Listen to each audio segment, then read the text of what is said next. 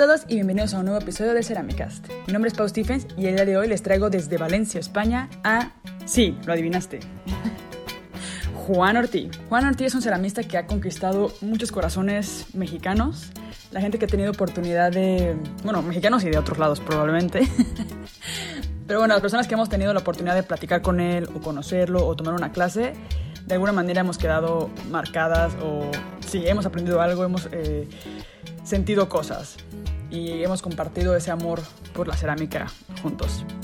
Así que estoy bien contenta de que haya querido y aceptado esta entrevista a larga distancia. Espero que la disfruten mucho.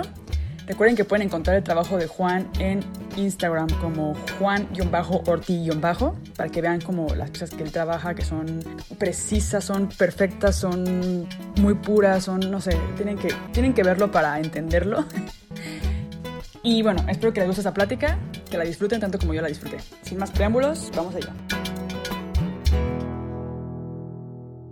Muy bien, qué padre tenerte por aquí. La verdad es que he escuchado hablar mucho de ti. eh, no, sé qué, no sé qué hiciste cuando fuiste a México, que dejaste un gran impacto. No, yo no, Porque yo cada no, vez que voy es como Juan, Juan, Juan.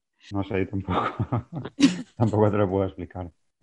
Sí, justo ahora estaba haciendo como mi, mi investigación y me metí al video que hizo la Escuela Nacional de Cerámica Así, de cuando fueron en 2016 fue. sí, sí, sí. que para mí fue curioso porque yo me enteré de, las, de la Escuela Nacional cuando estaban haciendo los talleres con China, que creo que fue hace dos años, 2000, creo que fue en el 2019 que tuvieron eso con, con China, y se me hizo raro que no lo hubiera escuchado desde antes, porque desde 2016 pues ya tiene un rato. Mm, Y varias de las personas que tomaron el taller las conozco, o sea, no sé si el mundo de la cerámica en México es muy pequeño, qué onda, pero Pues conoceréis, os conoceréis a la mitad, conocerás a la mitad de gente. sí, o sea, impresionante de que a Melissa la conozco, de Melissa Meli, Alderete sí. de Pop Dots. Sí, Mariana estuvo conmigo en el taller que tomé con Maxine a principio de, del año pasado. Mariana Velázquez. Sí, o sea, es como que salían varios que era como de, no, yo la conozco, sí, todos, todos están aquí. A Maxine también la conozco, entonces dije, no, está, está loquísimo. esto. No sé si te- sientes que también en España sea así, por ejemplo, en Valencia, que yo me imagino que Aquí, aquí también, aquí nos conocemos todos, todos se prácticamente. conocen. Sí. Eso es Además, genial. aquí en, en Valencia hay, hay buen, buen rollo entre la gente y buen ambiente y, y solemos quedar y compartimos cosas, nos ayudamos. o sea, aquí está muy bien. En otras zonas no ocurre, hay, hay zonas donde hay rivalidad y, y tonterías. Y no, me alegro mucho de que eso esté cambiando. Ya se me hace como rarísimo mucho cuando hablo con alguien y de repente como que suena eso de que no quiere compartir algo o como que como que me saca de onda porque siento que ya eso es como del siglo pasado, que ahora Sí, lo, lo- lo suyo es compartir. Sí, es que hoy, hoy, en día tenemos toda la información, entonces eh, realmente no tiene sentido eh, ese tipo de... Es más una cuestión de, de falta de autoestima que, que otra cosa, o sea, porque hoy en día eh, nadie tiene las recetas y todo eso, las inventaron los chinos hace mil años, la, mayoría de barnices que estamos gastando ahora y técnicas y todo es antiquísimo y está todo en los libros, en internet, está todo, o sea que es un poco que no tiene sentido ninguno. Y, y es que además, es que no solamente eso, sino que si yo te doy, te doy a ti la fórmula de tal barniz o de tal técnica y tú la pruebas allá, es que no te va a salir. Es que, es que es como la cocina, o sea, es como una receta de cocina, yo te puedo dar todos los pasos, pero si tú lo haces con los ingredientes de allá, pues no te va a salir. Tiene, hay que reajustar todo. Luego cada horno es de una manera, es que no tiene sentido en realidad. Es, es que no. Aparte lo importante al final es como el sazón, ¿no? Como que al final del día Sí, es como un poco, yo creo que en cuanto a la cerámica es pues tu voz, que, o sea, como que tú seas auténtico en cómo, cómo transmites ese mismo esmalte en tus piezas o esa misma Claro, claro, técnica es que- en tus sí, piezas. es que no, no tiene sentido en realidad. El- eso sí, también el que no quiera, si uno se ha pasado media vida investigando un- una historia y no quiere compartirla, me, me parece muy bien. Eso es, cada cual es. Pero si, por ejemplo, te, yo creo que si, si te llaman para, para dar clase o un curso o algo, eh, yo creo que lo debes dar todo, lo debes de, de dar todo, de enseñar todo. Sí, no dejar a- como a medias, como... Siento que eso es lo que hace un buen profesor, ¿no? Como no, no- querer que también sus alumnos crezcan y que Mm. también apre- que realmente aprendan y que realmente se lleven algo Eso de es la experiencia. nos enseñó mi profesor y es lo que, lo que yo hago. Y es que es, lo mejor, mamá. yo creo que sí. Suena muy obvio, pero, pero creo que a veces no, para algunas personas no lo es tan así, como que si les da miedo la competencia, les da miedo como que haya más talleres, les da miedo, y para mí al contrario, cuando yo, yo ahora que estoy viendo que está creciendo mucho esto en, por ejemplo, en México, ¿no? Que es como de donde yo vengo, donde yo estuve, sí, yo sí noto muy la diferencia de cuando yo empecé, que no había talleres, no había con quién compartir, no había pues, con quién intercambiar como opiniones, investigación, experimentos, este, no sé, o sea, como que me sentía como que estaba yo contra el mundo. Y, y, ahora que noto que hay más movimiento, que puedes preguntarle a la gente, este, ¿dónde consigues este material? ¿Dónde? Todo es mucho más fácil, así crecemos todos, hay mucha más demanda, como que se está volviendo algo que la gente ve más atractivo y le da mucho más valor. Es que cuando se, se, piensa de esa manera, en realidad eh, salen beneficiados todos, porque haces como una red, entonces que se favorece todo el mundo, no solamente a nivel de, técnica, sino de eso de conseguir materiales, eh, contactos, nuevos, o sea, es que es, es mucho mejor. Si te quedas encerrado en taller, no, ahí te quedas. Hoy es que el, mundo funciona así. Y entre más demanda, más, inclusive materiales. Si hay más gente que necesita tipo caolín, del no sé qué, el distribuidor va a hacer lo posible por traerlo. Pero si nada más eres tú, el distribuidor es como, pues no. Sí, como que para qué. Ah, bueno, Juan, pues empecemos desde el principio. Me gustaría que, que nos contaras cómo fueron tus inicios con la cerámica o cómo fue que descubriste el material. ¿Eres no sé, eres de Valencia y ahí fue donde lo viste por primera vez. Me gustaría saber cómo, cuál fue tu primer acercamiento a la cerámica. Yo empecé, en, encontré la cerámica de casualidad, como casi todo el mundo. Yo estaba estudiando diseño industrial en la, Escuela de Artes Oficios y un día necesitaba puntos y vi en el tablón de anuncios cerámica, especialidad de cerámica, eh, torno de alfarero. Y dije, mira, voy a meterme aquí porque lo había visto en la tele y dije, pues mira, esto estará, se ve divertido. Estará, estará chido, ¿no? Para, para, para, agarrar puntos. Y nada, y me apunté y, y, el primer día que entré en el taller fue como un flechazo. O sea, dije, a esto es lo que me quiero dedicar. Y, sí, sí, sí, increíble. ¿eh? Allí estaba Mestre, mi profesor, y vi aquellos talleres, la, el buen ambiente que había. Porque en, en esa época la escuela, la escuela de cerámica era muy pequeñita, el departamento, y era prácticamente un aula, una aula grande y estaban toda la, gente, todos mezclados, había gente extranjera, la gente que empezaba y la gente que, que llevaba, tenía mucha experiencia, lo compartían todo, eh, había, o sea, comían allí, tomábamos el té, bueno, en una pasada. Y oí aquello y dije, esto es lo que quiero hacer. Y, fue, o sea, en el siguiente trimestre, bueno, eso fue el último trimestre del curso, al año siguiente ya dejé lo del diseño industrial y me apunté directamente a cerámica y dejé todo. ¿Y en tu misma escuela había cerámica o era una escuela aparte especializada en cerámica? En artes oficios había una especialidad, era, solamente un aula y la llevaba Enrique Mestre. Pero había pues 15 o 20 alumnos, muy poquitos, pero como en todas las escuelas, en realidad muy poquitos alumnos en todas partes. ¿Y ahí en Valencia sí hay escuela de cerámica como tal? O... Sí, sí, aquí, aquí está la escuela de, de Manises. En, en, aquella época no, tampoco había mucho, o sea, había, no, no estaba tan, tan abierta como ahora, que ahora están, ahora están como tratando de, de abrirse al, al, mundo, pero antiguamente yo creo que era un poquito más, más tradicional.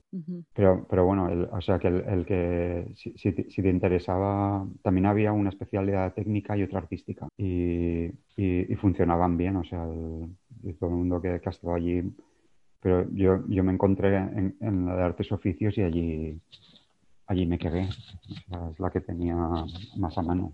Pero podía haber caído en la otra perfectamente. Y aparte con un profesor como Enric Mestre es como... Sí, ¿Qué más le puedes pedir? Sí, sí, sí. No necesitas más. Yo también estudié, bueno, yo también entré a diseño industrial y casi cuando me gradué, bueno, me gradué, mi, mi ex novio él estaba muy como metido en el tema de la cerámica y él aprendió cerámica cuando hizo un intercambio en México, que fue donde lo conocí toda la historia. Y cuando regresamos a España, él como que tenía clavada la cerámica, o sea, como que también se le quedó ese como rollo de la cerámica y todo. Yo la verdad es que era de esa, no sabía ni qué quería de la vida, yo estaba muy chavita y, y él fue el que más o menos me, me impulsó como a probar, ¿no? Entonces, de hecho, pusimos un taller cuando me gradué, yo estudié en, en Madrid, estudié en el Instituto Europeo de Design y nos graduamos y pusimos un taller así chiquito en, en Alcorcón, en las afueras de Madrid. Y yo no tenía ni idea de cerámica y nos dedicábamos, o sea, como que la idea era producir nuestros propios diseños, como que veíamos ese link entre que podemos autogestionarnos, autoproducirnos, hacer diseño y, bla, bla, bla.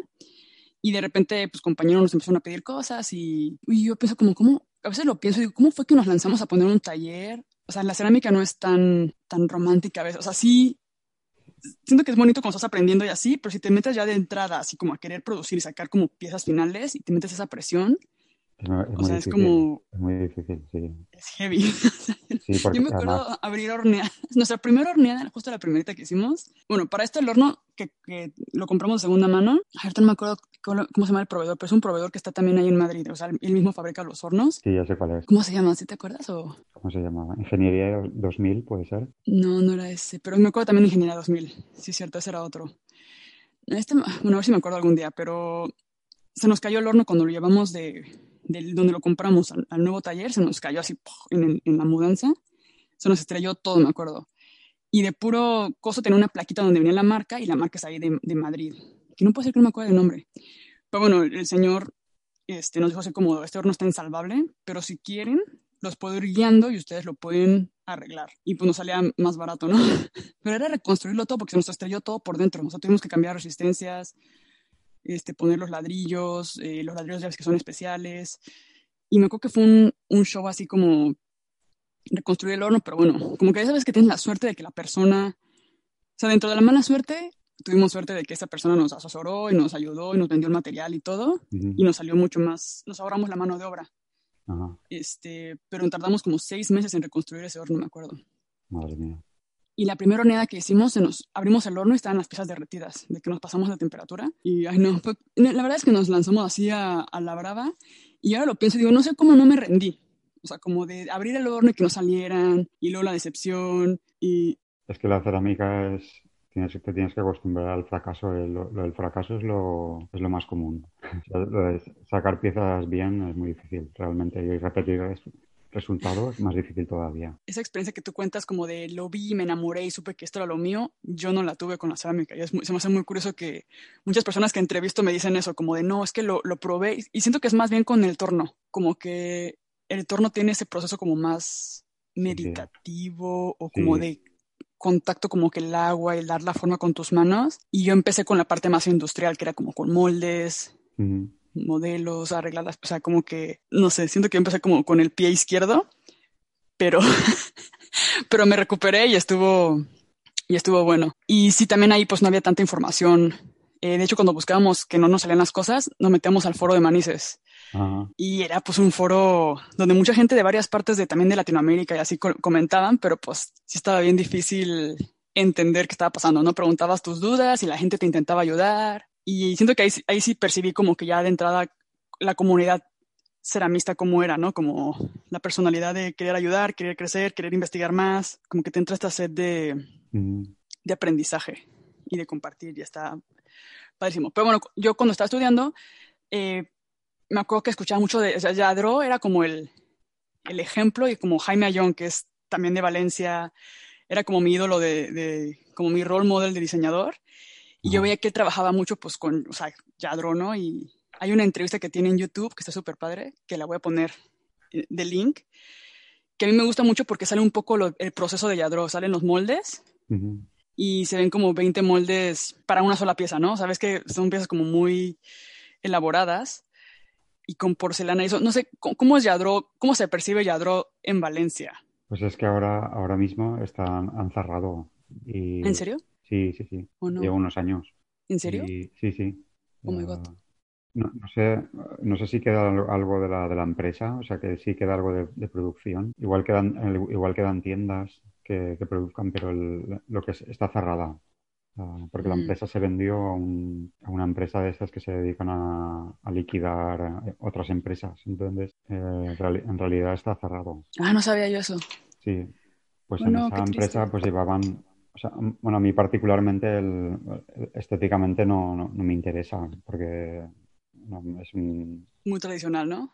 Bueno, es, es que es para, es para, un determinado... para que le guste. O sea, hay gente que le encanta y las colecciona y a mí realmente no, pero técnicamente es impresionante. Y luego también tenían una, un sistema de, O sea, que, las esculturas estaban, tenían una especie de escuela y que formaban a escultores. Entonces, realmente la gente que trabajaba allí era gente que, llevaba ya muchos años o sea, aprendiendo escultura, o sea, el modelado con, ese, con esas temáticas. O sea, que eran gente de un oficio impresionante. Y luego llegaron a un, nivel técnico y de calidad impresionante, vamos, que no ha habido por eso el, éxito que han tenido. Sí, a mí me gustó, en ese video se ve como la parte como de reinvención, ¿no? Porque como dice, bueno, son piezas como muy barrocas, para los que no sepan que es como Yadro, es como estas figuritas de la bailarina con el gatito y las florecitas y no sé qué. Y lo que hicieron fue que empezaron a colaborar con diseñadores industriales, como Jaime Ayón y entre otros, y sacaron unas piezas como mucho más contemporáneas. O sea, eh, con Jaime Ayón, de hecho, empezaron a hacer piezas funcionales que antes no lo hacían y, ahora ya como que hicieron como floreros, pero como que tenían estos detalles de Yadro, pero mucho más, no sé, como que tienen este lado de design, pero también manteniendo como cierta esencia de Yadro. Y pues es porcelana y me acuerdo que en el video se ve como que tienen un catálogo de todos los diferentes pigmentos, como pues tienen como una paleta de color como súper investigada, ¿no? Para poder dar esos acabados y, y entonces a mí me como, wow, o sea, yo sentía como que eso jamás en la vida yo lo iba a poder lograr hacer. Ahí lo que, lo que ha ocurrido es que es una empresa que, que se, ha, se, ha, hecho, se hizo inmensa, internacional, y realmente cuando se les ha acabado el mercado, lo que, al, intentar hacer como obra más exclusiva con diseñadores y realmente el mercado es muy pequeñito, entonces no, no se han podido mantener infraestructura para todo. Si hubieran, hubieran hecho, si hubiera podido hacerse una empresa pequeña, mucho más pequeña, seguramente seguirían en marcha. Porque siempre hay demanda de, hoy en día podrían haber hecho vajillas de, diseño para gente, para restaurantes o cadenas de restaurantes. Sí. Eh, trabajar para artistas, para diseñadores, o sea que, que realmente si, si, hubieran podido, se podían haber adaptado. También hoy hubo un cambio generacional porque los, los padres fundadores ya pues o sea, eran bueno, eran gente que ahora, ahora tendrán, no sé si, si, están todos vivos, pero estarán, es que los conocía Mestre, pues son gente que tenía más de, más de 80 años. Entonces, los hijos ahora, pues no sé por dónde... ¿Dónde andarán? Sabes que, que, se ha juntado todo un poco, el cambio de, de mundo y el cambio generacional. Sí.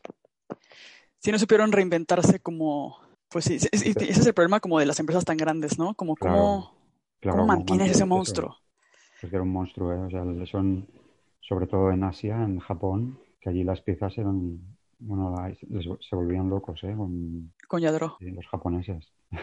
sí. hicieron como unos art toys igual, como en colaboración con japoneses y bueno, nada, está, bueno, está interesante la historia de Yadro y qué pena que... Y además empezaron en, en un pueblecito al lado de Valencia en una planta baja, ¿eh? Ajá.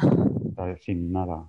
O sea, que no, son, no eran gente de dinero ni nada, o sea, gente con emprendedores y montaron un imperio, o sea, cosas increíbles. Sí, no, eh, son piezas muy... Yo quiero un yadro algún día, pero esos de los que sacaron con diseñador, pero pues algún día. bueno, si es que lo encuentro, porque con eso de que ya no, ya no están, pues me parece medio triste, pero bueno. También lo, lo, lo, que ha ocurrido, y viene un poco con lo que está ocurriendo ahora con nosotros en, con la cerámica, es que hoy en día la gente no está realmente interesada en el objeto en sí. La gente ya no quiere tener una esculturita de yadro en su casa. O sea, ahora lo que la gente quiere es la experiencia. Entonces, por eso el, auge hoy en día de, cursos de, cerámica y de cualquier otra cosa. Puede ser cocina, puede ser lo que quieras. Porque hay una necesidad de, la gente de, trabajar con las manos, de, ¿sabes? Un mundo tan, tan mecanizado, tan... Sí, como de salir de lo digital y de, ser creativos y de crear con tus... El hacer deporte, es que son mil cosas, mil cosas. Sí. Mi marido, él estudió, él hace finanzas y economía, o sea, como nada que ver con lo que yo hago, pero ahora está aprendiendo a hacer pan. Y cada dos, tres días se pone a hacer pan. Claro. Mucha ternura porque compró de que todo lo que necesita para hacer pan, que el, el Dutch Oven y no sé qué. Y me dice que me gusta como que salir de lo del trabajo de la computadora, de los Exceles, de los números y, es irse una, como algo. Es una necesidad humana, o sea. Sí. Es que si no nos volvemos locos, ¿sabes? Sí, sí, sí. Y yo lo apoyo en todo. Le digo, no, sí, sí, amor, tú aprende, no sé qué. y ya ahorita estamos en la fase de que de repente hace unos panes que digo, oh my god, ¿qué es esto? pero, pero bueno, en unos años va a ser buenísimo. O sea, voy a disfrutar de, este, de estos sacrificios que estamos haciendo ahora de probar cada cosa. Pero sí, como que me gusta la idea de que él se sienta que está creando algo, como que experimentando y se emociona y no sé, me, da, me, gusta eso. Y siento que eso está pasando muchísimo con mucha más gente, ¿no? Y con otras cosas, con, la cerámica, de hecho, como, como mencionas, que sí he notado que, que hay un boom, o sea, que hay gente que le está interesando y luego como que se meten mucho más, ¿no? Como que entran como hobby, de repente se enamoran y, y quieren sacarle todo el jugo.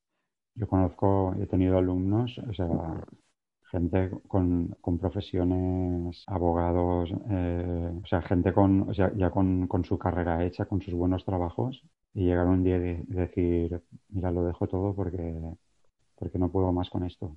Y se han montado un taller y, están felices. ¿eh? Duro, pero han dado el, salto, han sido muy, muy valientes, pero no un caso, o sea, muchos. ¿eh? Siento que, que mucho que lo que tiene que ver la cerámica, que, que de hecho es parte de lo que yo me enamoré un poco de la cerámica, no solamente el material, es como el estilo de vida que, te da la cerámica. O sea, en mi caso, por ejemplo, de hecho lo estaba hablando ahorita con una, la última entrevista que hice, que, fue a Maye, ah, ella me contó que se enamoró de la cerámica porque fue en, en Nueva York, a un, visitó un taller y que le encantó, o sea, que vio el taller, el ambiente, o sea, como cómo la persona estaba haciendo el, el, entorno y todo, y fue como, y dijo, yo quiero hacer esto, o sea, como que no solamente como crear con tus manos, sino también como ese rollo de, del ambiente, de cuando das clases, estás como con gente, de que puedes poner música de fondo y trabajar o un podcast, o puedes estar completamente en silencio y no sé, como que siento que eso es lo, también está bonito de, lo que hacemos, como que te puedes llevar a tu perro, puedes estar, así como te levantas, te pones lo primero que te encuentras y te, o sea, no tienes ni siquiera que vestirte como como para ir a trabajar, ¿no? Entonces siento que también el estilo de vida de un ceramista está chido. O sea, sí, obviamente también tiene su estrés y obviamente no es todo color de rosa, pero en, eh, en general, si logras tener como que un ingreso más o menos estable para vivir tranquilo, puedes tener una vida muy tranquila. Ese es el, problema que, por ejemplo, en, en Europa y, y en América el, la cerámica es algo como un poco de, pobres todavía, ¿no? Entonces no se, no se paga ni se reconoce mucho. Está cambiando, ¿eh? por ejemplo, en, en Asia la cerámica es, está súper... Es, un material que está muy, muy reconocido, la gente lo usa y los ceramistas viven de maravilla. O sea, son incluso gente con muchísimo dinero. Eso lo, he visto y me he quedado alucinado. Pero aquí, aquí es imposible la manera de ver al artesano es como con mucho respeto, con mucho... Es que, es que allí no, no es que realmente no es... lo que he llegado a ver que ni siquiera eran artesanos, o gente con muchísimo dinero. Ahorita que mencionas eso, porque justo, por ejemplo, eh, me metí a un curso que se llama Social Entrepreneurship, que es como, bueno, como emprendimiento social, ¿no? Y dije, a ver, me metí como porque quiero que la bitácora cerámica no sea solamente un proyecto o una idea, sino que también sea como, que en algún punto se vuelva una empresa que pueda ayudar como al rubro de la cerámica, ¿no? Y cuando me metí estuve viendo como ponen ejemplos de otras empresas sociales y bueno, muchas como que ayudan a pobreza, refugiados, este, gente que tiene problemas de visión, entonces se encargan como de hacer que... Y dije, a ver, pero ¿cómo puede la bitácora cerámica? Yo sé que hay un problema de que desvalorización de, del oficio, ¿no? Como que siento que, sobre todo en Latinoamérica, siento que eh, tenemos muchísimos artesanos y las condiciones en las que viven, como que el regateo, todo eso digo, eso es lo que como que me gustaría que la Bitácora Cerámica les dé voz y también a otros ceramistas como nosotros, ¿no? Que, que no somos súper ricos, pero que lo estamos intentando y que, también queremos vivir de esto y que queremos que se valorice. Pero pensé como, ¿cómo carajos puedo hacer yo eso? me entró la duda, me estresé porque fue como, ¿el podcast logra eso? O esto no lo va, no lo va a lograr, pero entre con los años, igual que y entre todos, estamos cambiando completamente sí. el, panorama. Por ejemplo, a, nivel de, del arte, del arte en general, entre comillas, eh, hasta ahora la cerámica siempre ha sido algo como de, de artesanos. Pero lleva unos años en que muchos artistas quieren hacer obra, o sea, probar con la cerámica y han hecho pinitos y y con más o menos éxito. Y, y, hoy en día mm, hay muchas galerías que y museos que incluyen cerámica como un medio más. Y, y es, es, es, eso, o sea, simplemente o sea, con el tiempo se ha ido, se ha ido metiendo poquito a poquito y, y hoy en día todavía no es un, completamente un, medio de, expresión establecido, pero sí ya que ya se reconoce. No al 100%, pero sí se reconoce. Eso hemos sido entre todos, ha sido poquito a poquito y, hoy en día en exposiciones... Eh, yo, también o sea, trabajo con, una galería de, aquí de, Valencia. También he, he, estado expuesto en museos y en otras galerías. Y es que la gente ve la obra de arte y es que ni siquiera se, realmente mucha gente no, no, te pregunta si es cerámica o no. Entonces realmente que tampoco, yo creo que tampoco hay que darle la, importancia que, que tiene el, material. O sea, o sea, tiene la que tiene y ya está. O sea, es un medio más y, se acabó. O sea, no. sí. sí, como apreciar la obra por lo que es y por como el, por quién la hizo, por qué la hizo y así, más que por... Yo lo, yo lo, veo así. O sea, yo lo veo en plan muy práctico. Yo trabajo con cerámica porque es el medio que, con el que me siento libre y disfruto, pero puede ser cualquier otro material. O sea, no, no porque sea cerámica tiene que ser mejor o peor que otros. Sí, siento que en cuanto al arte, es el, el, medio es como un poco lo de menos, sino...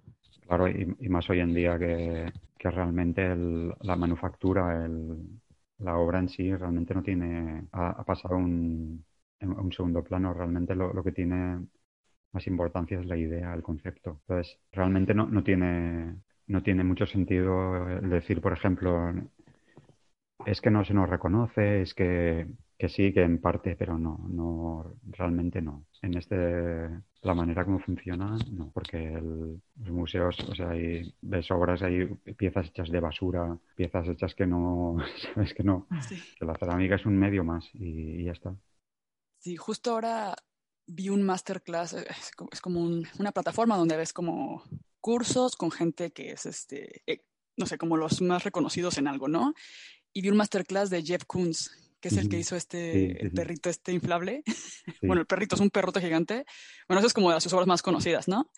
Y obviamente estaba en el MoMA y bueno, miles de lugares. Y yo me acuerdo que me gusta su obra, me gusta cuando lo veo, siento que está chido y todo, pero me acuerdo que yo tenía esta perspectiva de la, de la persona que típico que no, o sea, yo no tengo idea del arte, la verdad. O sea, me considero artista y sin embargo, sí soy de esas personas que es como de eso es arte. O, y yo juzgaba mucho a Jeff Koons porque en mi cabeza era como que ya sé que no es la mejor manera de pensar y después de ver el masterclass lo entendí, pero eh, cuando yo lo veía era como de, pero a ver, este hombre agarró un perrito inflable y lo mandó a hacer con unos güeyes que hacen cosas, obviamente, unos acabados en aluminio, no sé qué, con, con el, este cromado y no sé qué y yo como que sentía que el artista no tenía mérito porque no lo estaba haciendo.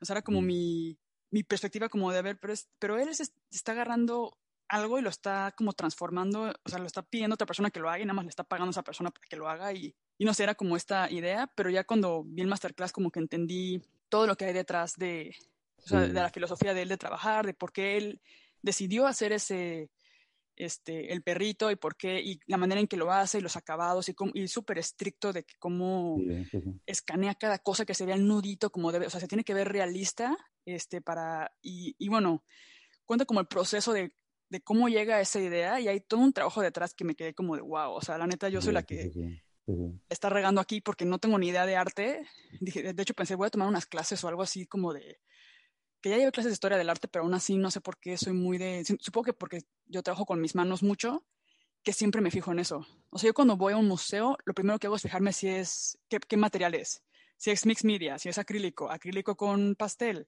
o, o me gusta adivinar de qué está hecho. Digo, ah, esto está hecho con bla, bla, bla. y, pero eso no es arte, o sea, eso no lo es todo. A mí, a ver, el, o sea, hoy por ejemplo, las obras de Jeff Koons, o sea, conceptualmente impresionante, vamos. Y, realmente el, de la manera que las elaboran es, una, es increíble también. A mí, yo, yo, lo que no me gusta en los, en, de las obras de arte es cuando, o sea, de, del estilo que, que, sea, lo que no me gusta es que, esté, que se vea chapuza, ¿vale? Y ahí, o sea, que me gusta, me gusta ver y, y disfrutar del material, de lo que sea, o sea, si es eh, una, algo de, imagen, un sonido, lo que sea, pero lo que me gusta es que esté bien realizado. Sabes que, que, realmente me molesta cuando, cuando es una obra que como descuidada, mal acabada o, sin, sin, gusto. No me gusta eso. Que se nota que fue como hecha mediocremente. Exacto. No. Yo creo que se nota. Sí, las obras de Jeff Koons están impecablemente construidas, o sea, todo, tanto conceptualmente como físicamente, o sea, eso sí. te puede gustar o no te puede gustar, pero en eso no, no hay... no lo vamos a negar. No, no, no. Sí, no, es impresionante. Creo que, sí, en la cerámica, bueno, yo sí lo veo mucho como en la parte como de arte más, y ahora quiero entrar un poco a, a ese rubro yo, pero me falta mucho por aprender, tomando en cuenta que ni siquiera valoro el arte que ya existe. Pero luego, pues, está la parte como más funcional, está la parte... Entonces siento que hay como diferentes caras de la cerámica. el mundo del arte es tan cambiante que, que realmente no, no, puedes, no puedes agarrarte a nada. Es, realmente lo, lo, único importante es seguir tu propio camino y, y, pasar olímpicamente de todo. O sea, ir a tu... Sí, es verdad. Sí. Porque es, es que si no, es que te puedes volver loco. Luego ya los demás ya te juzgarán y ya te colocarán en el lugar donde te toca, pero es que no... es que sí, no puedes planearlo realmente o imposible, controlarlo. porque yo hay, o sea, hay cosas que no entiendo nada tampoco, o sea, me suenan a, chino. que no conecto nada y, dicen que es famosísimo, buenísimo, ¿sabes? Que, a mí me pasa. Ahorita vamos a entrar un poco como a cómo haces tú tu obra, pero me gustaría un poco volver a, que bueno, yo por mi culpa nos desviamos. yo me fui por la, por el monte, este, eh, porque me acordé, bueno, me acordé de mi experiencia en Madrid. Pero quería preguntarte, por ejemplo, ya que te entraste a cerámica, te especializaste en cerámica con Enric Mestre, ¿qué fue lo que pasó después cuando te graduaste? ¿Qué, qué pasó? Pues eh, justo el, cuando, cuando ya acabé la escuela, Mestre también se, se jubiló, o sea, acabamos al mismo tiempo. Entonces me, me, dijo si quería ayudarle en su, en su estudio. Entonces le dije que sí. Y, y, sigo ahora, llevo ya 20 años con él. Okay. Ahora voy, voy dos días a la semana a ayudarle y, y también en, paralelamente hago mi, mi obra, ah, mi, estudio. También mi, mi familia es, es, una familia de, de, artistas. Lo que pasa es que yo me, me interesé por el arte ya tarde sea, ya cuando después de descubrir la cerámica, hasta ese momento nunca quise seguir los pasos de, mis padres. Pero yo me he criado en un taller. Mi padre es escultor y, yo me, me he criado entre piedras, maderas, hierros.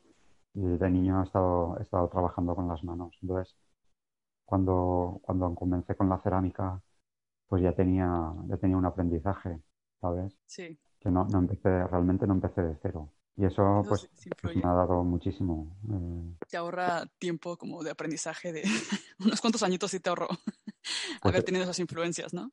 Sí, lo que pasa es que no, no, te das cuenta. Yo no me he dado cuenta hasta que, hasta que han pasado uno, hasta después sí. que todo eso volvió a salir.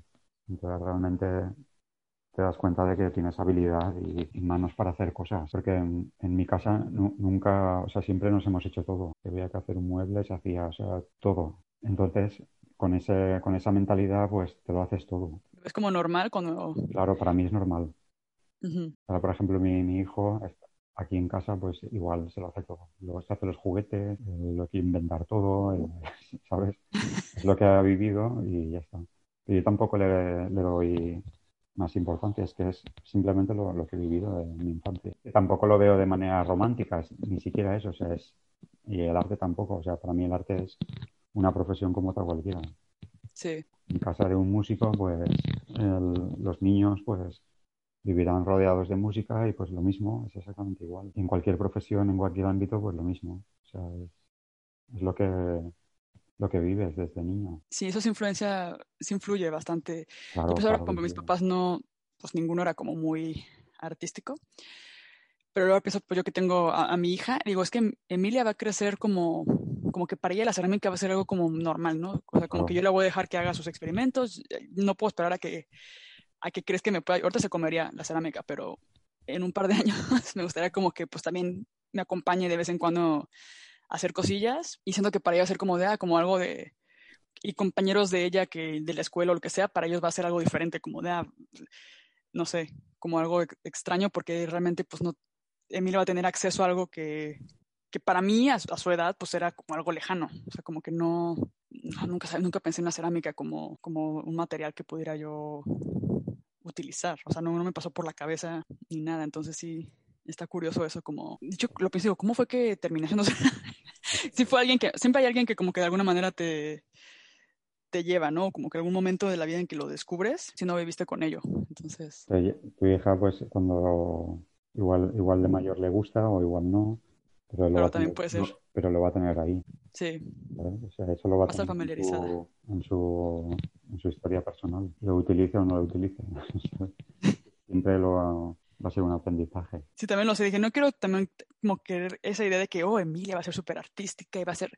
Digo, no, o sea, puede que no le guste, puede que sea más de que le guste más los deportes, o, y digo, no voy a intentar jamás como obligarla a que sea la niña más artística del mundo. Por ejemplo, en mi, mi caso, mi, mi padre siempre quiso que, yo y mi hermano fuésemos sus discípulos. Y yo, nunca, nunca, quise, o sea, yo siempre me he, mantenido, he querido mantener mi, independencia. Y, es lo que he hecho. Sí, sí, es lo ideal. Sí, pero hay, gente que no. Por ejemplo, mi hermano sí que le ayuda en el, en el taller a él. Pero yo no. pues cada cual es el mundo. Y también siento que es difícil como vivir también a la sombra de lo que tu papá hacía. O sea, como que siento que esa es una presión como grande. Sí, eso ocurre. También me ocurre con mi, con mi profesor. Gente que dice que yo soy yo porque soy hijo de, de tal o porque le ayudo a tal, ¿sabes? Pero no, es una, es una presión, sí. Pero... Sí, como que te den también tu mérito de... Realmente es, no es fácil ¿eh? porque el Mestre es una persona que súper metódica, con un, un, nivel de trabajo fuera de... Es un hombre que, va al taller a las 8 de la mañana, de 8 a 2 y luego vuelve a las 4 y, hasta las 8 de la tarde. Todos los días, todos los días. Es como una maquinita. Y tiene miles y miles de piezas. O sea, tiene, bueno, miles y miles, te estoy hablando de 10.000 piezas. O 3 o 4.000 cuadros. Son barbaridades. O sea, niveles de, y además no piezas pequeñas, sino piezas elaboradas y grandes. O sea, son, es otro. Entonces, realmente, cuando intentas compararte con, con eso, dices, es que no, puede ser. Es imposible realmente llegar a. Sí, de alguna manera sí está como. Obviamente, pues es tu maestro, has convivido con él durante 20 años y sí hay como cierta influencia, pero al final del día tus piezas son como tu voz. De hecho, ¿cómo fue que empezaste? Bueno, porque yo lo que tengo entendido es que tú usas, un, usas el torno, o sea, como que tu técnica favorita, no, no sé, ahorita no vas a contestar. Es el torno y después como que, no sé si inventaste, bueno, pero empezaste a practicar como escultura en torno y siento que eso es como el, un agente diferenciador que, que tiene tu trabajo, que es este... Sí, yo realmente utilizo el torno y la cerámica como un medio y es lo que hago. O sea, yo utilizo el, sin, sin, más. O sea, sin... Eso para mí es una herramienta. Lo que pasa es que me encuentro muy a gusto y, y, todo lo pienso con torno, todo lo hago en torno. Sí. Hasta, por ejemplo, eh, barnizar tacitas, yo las barnizo con el torno. Y mi maestra me dice, estás loco, pero ¿cómo hazlo a pistola o a baño? Digo, que no, pues es que me, gusta hacerlo al torno y lo hago al torno. Y ella, pues es una locura. Y yo, pues sí, pues es como estoy a gusto y ya está. ¿no? Sí, como que estás tan familiarizado con la técnica que ya todas las preguntas que se te ocurren, la respuesta está relacionada al torno, ¿no? Como que se te ocurre alguna manera de... Es que el, al igual que cualquier técnica, es muy importante conocerlo bien. Una vez que, que, tú conoces una técnica, realmente la técnica pasa a un, segundo plano. Entonces creas directamente a partir de esa técnica. Sí. No, no, no, necesitas pensar en ella para hacerla, lo haces y ya está. Pero eso ocurre con, con, todo, que tienes que llegar a un punto en que haces las cosas sin, sin, pensar. Sí, siento que si hubiera una regla, digo, sé que no hay reglas, pero si hubiera una regla que para mí ha funcionado y que es lo que estoy intentando hacer ahora, es que primero de alguna manera te enfocas en la técnica como sin ninguna presión de crear nada. Y ya que más o menos entiendes la técnica, ya puedes empezar a pensar en ideas que quieres crear, ¿no? Y, y cómo la, puedes aplicar la técnica. Entonces yo lo que, cuando yo enseño alguna clase, pues les enseño las técnicas, pero siempre les digo que pueden mezclarlas, ¿no? Que, que, a lo mejor suena muy obvio ahorita que ya lo hacemos, pero al principio yo recuerdo que a mí tardé en que me cayera el 20 de que puedo mezclar la técnica del churro con la técnica de, o sea, como que suena bien obvio, pero en ese momento es como que era churro y cuando estaba aprendiendo era como puros churros y hacía un bowl. Y luego es como, ok, pero si de repente quiero hacer esta figura, que es más, ya, ya tenía la idea de lo que quería hacer, ya veía cómo aplicaba la técnica para hacer esa figura. Y no sé, siento que eso es como, suena obvio, pero a lo mejor al principio cuando estás aprendiendo no es tan obvio. Y, y a veces si tienes mucha presión de crear algo ya final, algo que, que te sirva y no sé qué, quizás no, no logras hacerlo bien porque no, todavía no tienes la técnica. Entonces. Claro, es que, es que hoy, hoy en día hay como, hay como una especie de, no sé cómo explicarlo, no sé, como un síndrome de la inmediatez. No sé si es por los medios de comunicación o, o porque ves un vídeo en YouTube y ya te piensas que, eso está hecho. Eh, pero realmente es, es, todo mucho más complicado de lo, de lo que parece. Hasta las cosas más insignificantes hay muchas horas o, mucha, o, siglos de, técnica y de, traducción acumulada de, pero para, para cualquier cosa. Y no, no es tan fácil. Sí, a veces ves los videos de que sale la gente torneando y ves que aparte en Instagram lo ponen todo como con el con la velocidad, ¿no? Agregada. y es como tú, tú, tú, tú, tú, y ya está. Y es como, y uno se queda con esa perspectiva y luego te das cuenta de que no, o sea, que la, persona se tardó tipo dos horas haciendo eso. Claro. Y te lo pone en 16 segundos. Como un amigo que un día me dijo, Juan, me voy a tu casa y, es que quiero hacerme el pie de una lámpara que se me ha roto y que puedo ir a hacerla. Y le digo, claro, claro que puedes venir cuando tú quieras. ¿sabes? y que realmente es, pues eso, que, que tienen una idea de pero eso en todo, o sea. Sí, a mí me, me explotó la cabeza cuando, ahora que fuiste a México, que fuiste, que fue en verano, ¿sí, no? En, por ahí? septiembre, octubre. Septiembre, octubre. Sí. Y bueno, varias personas que conozco fueron a tu taller que tomaste, que impartiste con, en el espacio de Maxine. Sí. Y compartían como pequeñas partes como del taller, ¿no? Y ahí fue cuando yo vi lo de la escultura, lo del torno, o sea, ¿cómo es como la técnica de escultura en torno? Sí. Y yo no, o sea, no me había caído 20, porque claro, yo pienso en entorno, es que yo creo que en este podcast siempre me estoy exponiendo como que estoy medio, medio mensa, pero como que yo siempre, como que la manera en que ves el torno es pues haciendo bows, haciendo cilindros, y yo sentía como que estaba ahí, como que yo siempre encasillaba el techo. Yo, yo no trabajo con torno, apenas empecé como este año a, a, intentar practicar, porque por fin en el taller en el que comparto hay un torno y dije, bueno, voy a probar. Y bueno, y, obviamente empecé como igual aprendiendo a centrar, todo eso, pero nunca había pensado que, que podías hacer sólidos, por ejemplo. O sea, no sé por qué en mi cabeza no me, como que no, no había visto esa posibilidad, como que nunca lo había, digo, a lo mejor si hubiera, se me hubiera ocurrido una idea de hacer un sólido y supiera usar el torno, se me hubiera, hubiera dicho, ah, pues lo puedo hacer en el torno, pero así como sin haberlo usado antes, no se me hubiera ocurrido. Y cuando vi que compartías este, compartieron una story donde estabas explicando un poco eso, dije, no puede ser. O sea, sí es cierto. Hay tantas posibilidades en una sola técnica. Es que, a ver, llevamos haciendo torno de alfarero durante 3.000 años y ya tenemos una técnica y unas en la cabeza unas cosas que se pueden hacer. Tú agarras el barro, o sea, centras y ya directamente haces un, un agujero y estás haciendo una vasija, estás haciendo un contenedor, porque ha sido la, la manera tradicional de, del uso que se le ha dado al, al torno.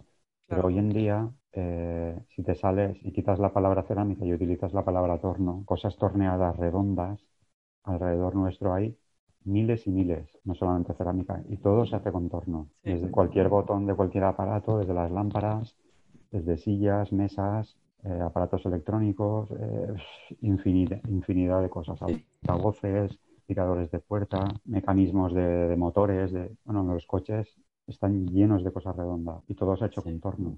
Y realmente si, si tú cambias el, el chip, se puede hacer de todo. Todo lo que sea redondo se puede hacer con él. Sí, yo lo pienso y digo, es como no se me ocurrió antes. No tiene, no tiene nada de mágico, es que es así de sencillo. sí. Es que tengo que lo estoy diciendo en voz alta y digo, suena súper mensa, pero es que sí, o sea, y digo, no sé, no sé cómo no se me ha ocurrido, porque por ejemplo, yo cuando tenía mi taller en México, tenía un maestro moldista que él hacía sus modelos en torno, pero era con, era un torno que usábamos para yeso. Y son sólidos, o sea, es el mismo torno tipo del torno. Sí, trabajamos Y bueno, utilizas unas herramientas como para ir torneando como cuando torneas la madera. Sí. Pero no sé por qué en mi cabeza no se me ha ocurrido esa misma cosa con, con torno, con, con, o sea, con la misma cerámica, ¿no? Entonces... Yo, por ejemplo, en, mi, obra, casi todo el trabajo es de retorneado. Entonces, en realidad, mi, mi técnica es casi más el, como los que trabajan con yeso que te trabajo mucho en la extracción de material. Entonces, lo, bueno del torno de, alfarero es eso, que tienes las dos partes, la, parte del modelado y la parte de la escultura, que es, la escultura sobre un material sólido es extraer la extracción de, y, sacar una forma a partir de otra. Y eso es una maravilla, eso es increíble. Sí. Y realmente cuando aprendes la, técnica del retorneado, se pueden hacer de todo. Es, es, una cuestión de, de imaginación, no es Sí, a mí me parece, eh, es mi parte favorita del torno. Ahora que estoy aprendiendo. Ves con cuidado con el retorneado, que es muy peligroso. Sí. Porque... Se me rompieron unas cuantas piezas y me pasé con el fondo y no puede calcular bien, pero... No por eso, porque es, terriblemente adictivo. sí, es que es tan relajante como que ir quitando y dándole forma y... Yo en, los cursos intento retrasar siempre al máximo cuando el, el retorneado porque si empiezan desde el principio ya no... Ya no quieren hacer lo demás. Ay, aparte es como más limpio, ¿no? O sea, yo me, sentía como que cuando estás haciendo la forma, ¿no? Que tienes que usar mucha agua y... Bueno, sobre todo yo que estoy aprendiendo usaba muchísima agua. Es normal. Y, todas las manos así como que, como que esa cosa de estar toda embarrada, terminar toda embarrada y era como de, ah, como que esta no, digo, esta parte no me encanta tanto. O sea, no sé por qué, pero no debería decirlo porque trabajo con cerámica y debería de estar acostumbrada, pero, pero el retorneado era tan así como, ah, no sé, de hecho me emocionaba retorneando y se me rompían las piezas porque estaba como tan así como tan disfrutando nada más como de esa fricción que se genera y como vas quitando la... La viruta. Ah, sí, no, era como, wow. Voy a retomar el torno, espero pronto. porque ahora con, como estoy embarazada, no, creo que sea la mejor idea como estar en esa postura ahorita, pero pero es, lo nuevo que estoy aprendiendo. Sí. Y quería preguntarte sobre tu conexión con Latinoamérica. ¿Cómo fue que empezó ese ir y venir a pues México? Resulta que en, México la, primera vez que, fui, fui con, invitado por la Escuela Nacional de Cerámica y fui con, fui con Mestre. Y en aquel curso, pues, o sea, me quedé encantado con, con la gente, ¿no? La, sobre todo el entusiasmo y, las ganas de aprender y de... Eso fue, es una maravilla. Sí. O sea, lo entusiasta que es la gente. Y es, o sea, los mexicanos son muy agradecidos para, para darles clase. ¿sabes? Sí. sí, sí, sí. Entonces es una maravilla. ¿Y te llevaron así como de paseo por...? Claro, siempre que he ido me han tratado de maravilla. la tragadera y, y, y, y, también algún este mezcalito o algo así por ahí te dieron. Luego la, comida, todo, o sea, que es, un lugar increíble. Lástima lo, del, tema de la seguridad y todo, porque aunque cuando vas allí no notas nada, pero todo el mundo te advierte, pues, pues habrá que tener cuidado. Pero... Me cuesta tanto trabajo explicar el tema de la seguridad, tipo aquí en Alemania, que me dicen de que, oye, pero en México, ¿qué onda con la seguridad? Y yo, ay, no, es que no sé cómo explicártelo. O sea, como... No se lo creen, claro, es que no... Es como, pues no, o sea, no, no, te tiene por qué pasar nada, pero no te fíes. O sea, es como que tienes que andar con cuidado, la mochila adelante, no sé qué, pero yo también como voy a México me siento, no me siento insegura. Cuando nos casamos, este Hagen y yo fueron como 30 alemanes. Y nos no pasó, les no, pasó nada, ¿no? No pasó nada y cuando, pero claro, cuando iban ahí me preguntaban, pero a ver, ¿qué onda? Y yo así como que dándoles mis tips como de, a ver, eh, la cartera, no sé qué, lleva menos dinero en la cartera y esconde el resto del dinero, o si vas manejando porque rentaron coche, ves que los paran para pedirles mordida. De hecho, a dos sí los pararon para pedir mordida. Que bueno, la mordida es esto de que cuando el policía te, te para y, tienes que, como, a ver cómo nos arreglamos. Y es como, mm, y, y, yo le decía como que, eh, diles que solamente tienes tipo 200 pesos en la cartera. O sea, de que no tienes, porque si tienes mil, los mil se los llevan. O sea, como que, como que yo les decía, escondan dinero, este, eh, y eso, pues como que no, no se metan a calles y luego me decían como, me preguntaban de los secuestros, como me van a secuestrar, y yo, bueno, no creo, pero sí van a intentar verte la cara de que, no sé, te van a querer cobrar un poco más por ayudarte con algo, o no sé, o sea, entonces... Sí, es que el, problema de, todas estas cosas es que, cuando, cuando tú ves, pero eso pasa en todas partes, cuando ves la, la televisión, pues es como cuando, cuando, cuando sale la lotería de aquí en España, la notoriedad de Navidad, pones la televisión y te da la sensación de que a todo el mundo en España le ha tocado la lotería. y no, no, es así. Es un porcentaje pequeñísimo. Pues allí es lo mismo. Realmente ocurren cosas, pero el, el porcentaje de que te, te, ocurra en un país de 120 millones de habitantes, pues es, es pequeñísimo pero te puede ocurrir. Exacto, es como existen más probabilidades que en Alemania, pero Claro, muchas más, pero...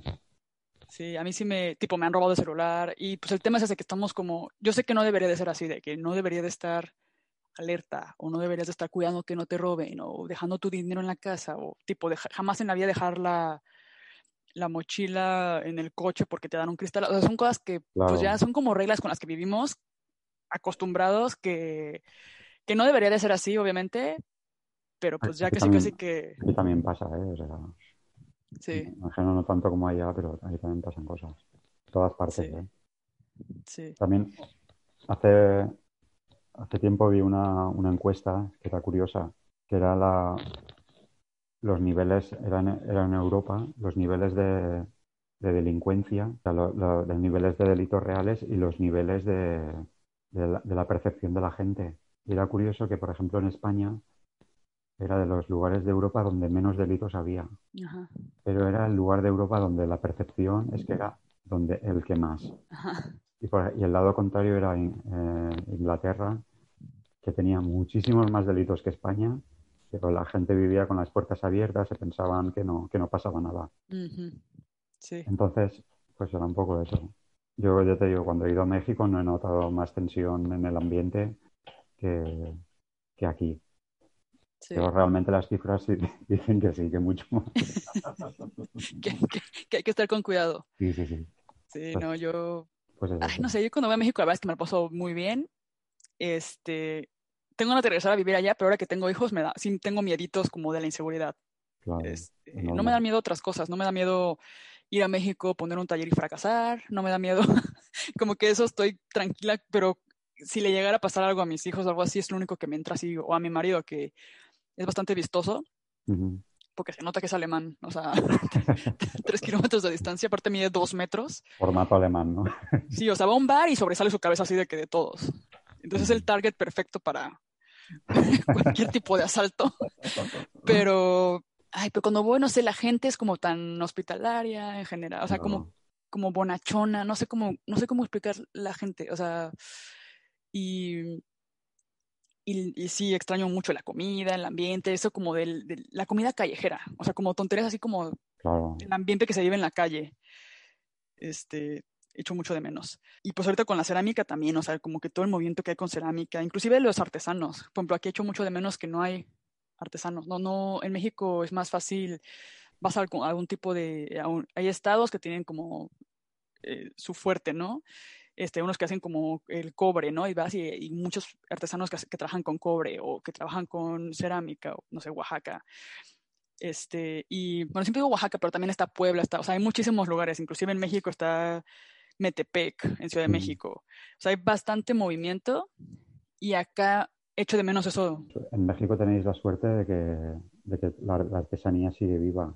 Sí. Y, por ejemplo, en, Europa o España ha desaparecido, o sea, no queda nada. O sea, las artesanías tradicionales han desaparecido al 99,9%. Entonces es una suerte que, que realmente la, gente que ahora trabaja con cerámica o con cualquier otra cosa son gente que ha, que ha nacido igual que yo cuando todo aquello ya había desaparecido. Que no hemos, no hemos tenido la suerte de aprender de, con esa tradición y todo. Y ahí en México tenéis la suerte de que todavía, todavía eso está vivo. Pero hay que cuidarlo, ¿no? Porque ahora yo tengo ah. miedo de que, bueno, van a poner IKEA en Ciudad de ah, México. Pues claro, es muy peligroso. Y es peligroso porque ah. yo tengo una amiga que vive en Ciudad de México, en la Roma, y hay un en una esquina, así que vas caminando así en la calle y hay un señor que vende como muebles de madera, que ni siquiera están terminados, son como pino, muy sencillos. Sí, pues. Este, que si tú ya quieres los puedes pintar o los puedes como, les falta el barniz, les falta todo, nada más está como la estructura. Pero mi amiga se compró varios mueblecillos ahí y me dijo, ay, me acabo de comprar aquí, que iba pasando y lo vi, lo compré, el librerito y no sé qué. Pues, y, digo, es que eso se va a acabar con Ikea, o sea... Pero es, es que no es solamente Ikea, es que es el modo moderno de vida va a acabar con, con artesanía. Igual ¿Qué ha pasado aquí acabará pasando en, México. Sí, a mí me da un poco de miedo eso, porque pues es muy cómodo IKEA, ¿no? Pero... Hay que, o sea, hay que cuidarlo todo lo que, todo lo que podáis. En, Guadalajara, en, esa zona, el tema de, de los engobes, de, ¿cómo se llama? de Tonalá y de Tlaquepaque. Yo no he visto en, ningún lugar del mundo, yo creo que son los mejores que se han hecho en toda la historia de la cerámica. ¿En serio? Lo digo en serio, ¿eh? Yo no he visto cosa parecida a eso. Y están ahí y nadie lo sabe. O sea, entonces, que teníais que, o sea, que eso, o sea, protegerlo y sacar intentar aprender de ellos completamente y de los materiales que os da la tierra, porque eso es un tesoro. Sí, siento que el, problema que tenemos quizás, pues no sé si tú como procesos en Gobes, ¿hay acceso a los engobes? Porque a mí el tema que tengo es que siento que de repente no, los artesanos a veces pueden ser tipo uno que, como los chavos que están aprendiendo ahorita, ¿no? Que están apenas haciendo sus piezas y las quieren para, no sé, son diseñadores industriales que quieren hacer una pieza y lo que hacen es lo más fácil, lo más accesible y lo más caro es este, comprar los Duncan, ¿no? Y los, los, de hecho, yo compro underglazes acá en Europa. Es como lo más cómodo. Pero en México, digo, a ver, pues si puedes este, encontrar en Gobes de México, o sea, como fabricados en México y así con materiales este, locales, pero si la gente no los está vendiendo, ese es como el tema que yo veo, que a veces es un tema que no es accesible. Pero es que el, es lo que te estoy hablando un poco antes del tema de, las, de la cocina. Que ellos tienen la sabiduría para, para sacarlos. En todo, en todo el mundo hay tierras de colores. La tierra está en todas partes. Entonces hay que saber extraer esos materiales de la, de la tierra y prepararlos para, para, sacar eso. Y además también forma parte de vuestra identidad. Sí. Inclusive no que te dé la receta, sino que te lo vendan ya hecho. Podría ser otra opción, como un, oye, pues... Pues eso, o sea, para ellos, para, para que la supervivencia sí les, vendría de maravilla. Como si era una opción de que, ok, pues véndeme el azul ya todo mezclado y yo nada más le echo el agua o pero a lo, a lo, a lo que me, me, refiero es que, que a veces tenemos al lado de casa eh, técnicas y materiales que, que, no nos damos cuenta. Por ejemplo, aquí en España se han hecho vasijas más grandes del mundo, en toda la historia se han hecho en España. y nadie lo sabe. Y los ceramistas de aquí nos fijamos en la cerámica japonesa, ¿sabes? O los barnices que ha hecho Pepito en Estados Unidos. Cuando, cuando aquí al lado, o sea, ha habido maravillas. Y lo mismo en México. El tema, el, tema de los engobes es fuera de serie, ¿eh? lo, que, lo que he visto allí. Por ejemplo, lo, que, lo, que, lo que te comentaba, de las tinajas que aquí se utilizaban para, para vino y aceite, que eran las hacían vasijas de, de 6 metros de alto por dos y medio de diámetro o sea, realmente monstruosas. Y es una técnica que prácticamente ha desaparecido. O sea, no, ya no, nadie hace piezas así porque se ha perdido la técnica. Sí. A ver, es que es, es una pena que no, tiene por qué, que en las escuelas pues se debería de, deberían de invitar a artesanos de, para que enseñen esas técnicas a, a los alumnos, o sea, para que no, no se pierdan esas técnicas.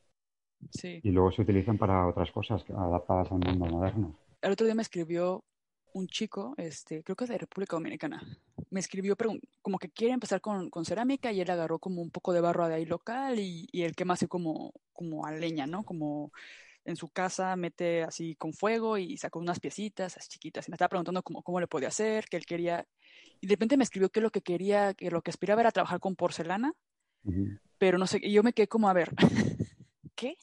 y le dije como, para que no te compliques tanto la vida, empiezas como investigando qué es lo que hay en tu localidad, como qué, a qué tienes acceso en República Dominicana, qué arcillas hay alrededor, qué artesanos están trabajando con cerámica alrededor tuyo.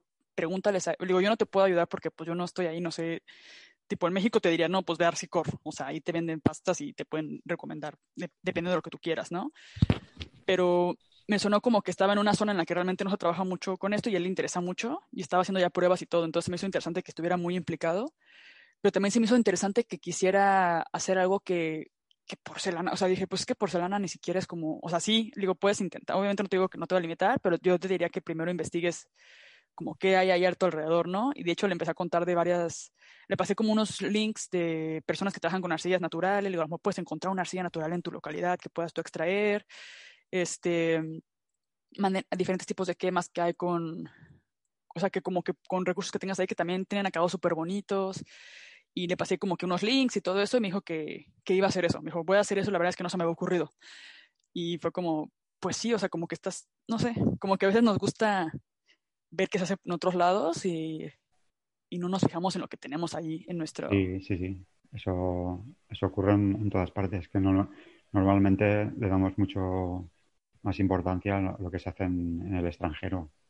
o cuando, cuando al lado de casa tenemos o sea, si en, un lugar, hombre, hay muchos lugares que no ha habido tradición cerámica. Sí, claro. Pero muchos, muchos otros que sí.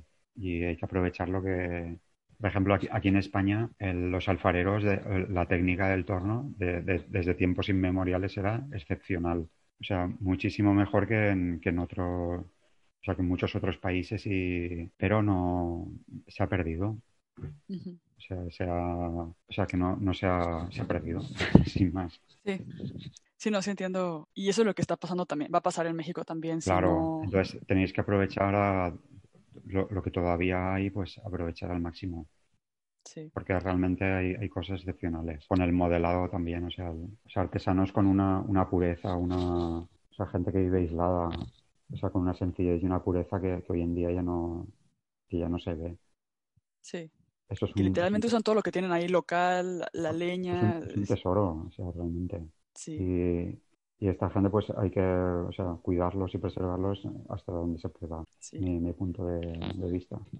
Sí, y creo que la cultura que hay como en baja temperatura, ¿no? Como todo lo que es terracotas, barros. Pero es que es, es- es que es otro, para mí el tema de la alta y la baja son tonterías, porque realmente el- en, en cada lugar se utiliza lo que, lo que se tiene. Sí, En China en su día, el, realmente la porcelana es lo que tenían, en- sí. ¿sabes? Y Es coincidencia que, que casualmente la porcelana es como claro, casi el que- oro blanco, pero Es que es lo que tenían ellos, entonces se, se adaptaron a ese material y ya está, lo mismo que allí con lo que... exacto. No es que sea una, una cosa más que otra. Te a preguntar, ¿has ido a, a otras partes de Latinoamérica a impartir talleres? Estuve en Chile hace, hace ya bastantes años y también en Argentina. Ok, Solamente en, en estado en México, Chile y Argentina, no he estado en más países. sí. Siento que también en Argentina hay como mucho, bueno, siento que todo en Latinoamérica obviamente hay mucho movimiento, pero a mí me pasa que por las redes eh, tengo mucho contacto con argentinos, o sea que aquí con la bitácora y, y yo en mi cuenta personal, este, también intercambiamos y, y también creo que hay un movimiento ahí, también hay muchas escuelas de cerámica. Es, es, es internacional el, el tema de en todos los países. O sea, por las redes sociales te das cuenta de que hay, o sea, es que en todos, en todos los lugares Hay algo.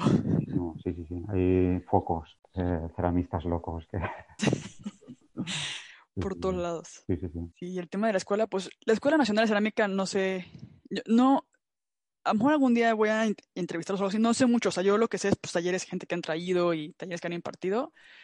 Este, Pues tienen el, el concepto de ellos de, o sea, de invitar eh, gente y luego tienen una, un programa muy interesante de ayuda a artesanos. ujú, El, el problema que tienen es que no tienen una, una sede física clara, que yo creo que ya llevan bastantes años y tenían que haber, pues, Sí, como que no es una escuela realmente, es como que hacen talleres, claro, pero no, no hay como realmente como si yo quisiera estudiar cerámica. claro, tenían, dedicarle tenían tres que tener, años. claro, tenían que tener ya un programa acabado y, y un- y unas instalaciones Ujú, ya, aunque tienen, tienen lo, lo que está en, en Tapalpa, pero Sí. realmente es, es un poco provisional. Entonces, que, el- que realmente que se podría sacar mucho más partido, porque la, el concepto es bueno. ujú. Sí, yo tengo ganas de una escuela de cerámica Claro, en- es que en en México, no, además no que- hay.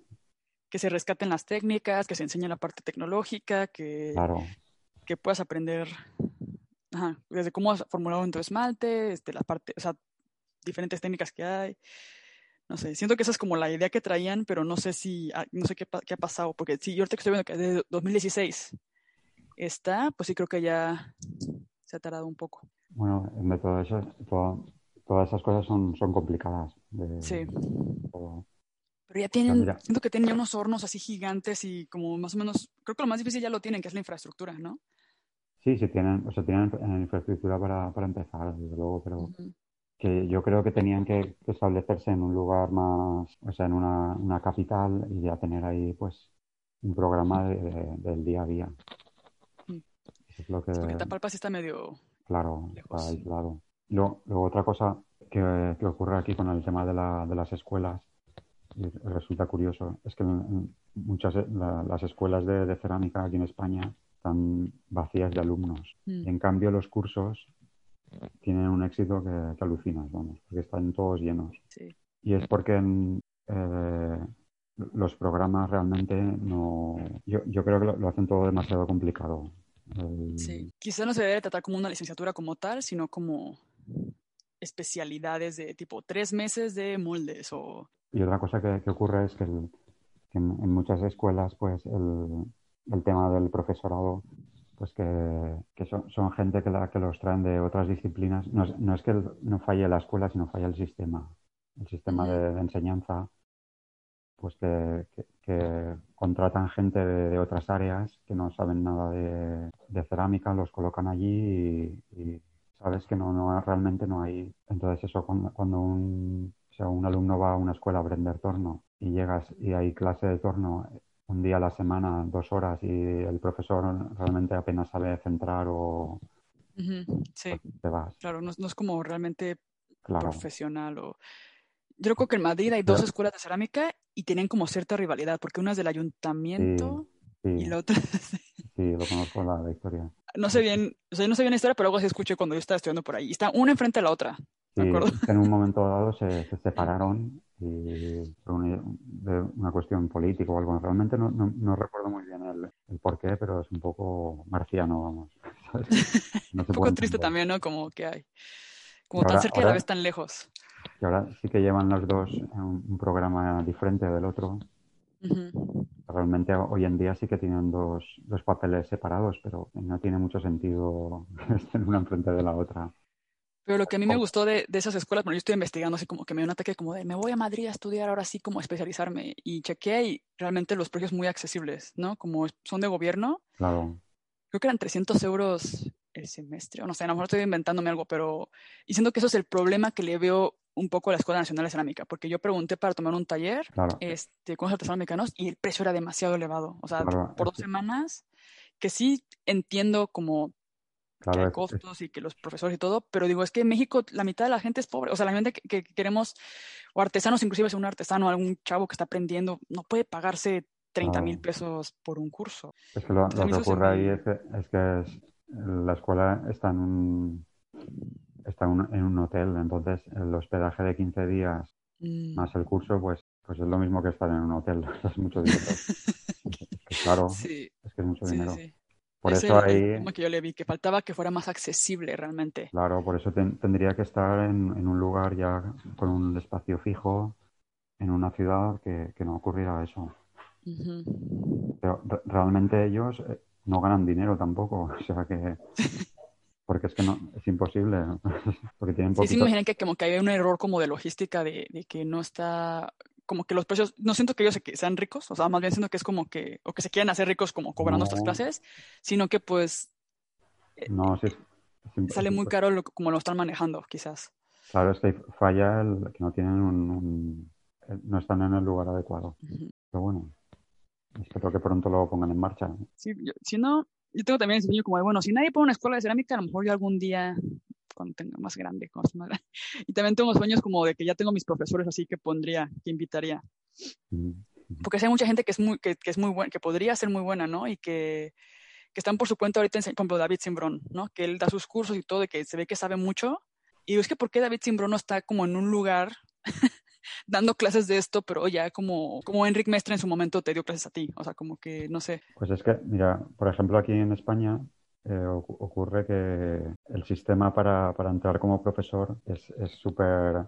A ver, que, que la gente que entra como profesor realmente no es una... No son gente que está súper especializada en, en lo que van a dar, sino que es- muchos de ellos son gente especialista en entrar en el sistema. Pero, pero no es por- no es la gente en sí, es el sistema. Sí. Eso también pasa en México. Entonces, eh, por ejemplo, hace unos años me llamaron para hacer una sustitución en, una sustitución en una, en una escuela de aquí ¿no? durante uno- unos meses y al final eh, quedó, quedó finalista yo y una, y una chica, Ajá. una chica que acababa de estudiar. Sí. Y al final la, la agarraron a ella porque ella tenía el título de valenciano y yo no lo tenía. Pero yo hablo también valenciano, pero como ella tenía el título, pues la agarraron a ella. Entonces, eh, sabes que ocurren cosas, pues cosas Sí, absurdas, ¿sabes? con la cerámica siento que es como también, por ejemplo, yo en mi caso, eh, yo estoy diseño industrial y, y yo di clases de cerámica y vidrio en la náhuac en Querétaro. Y cuando yo entré, pues entré normal, ¿no? Pero, por ejemplo, me pagaban súper poquito. Y me decían que si quería pagar más, que tenía que tener un máster.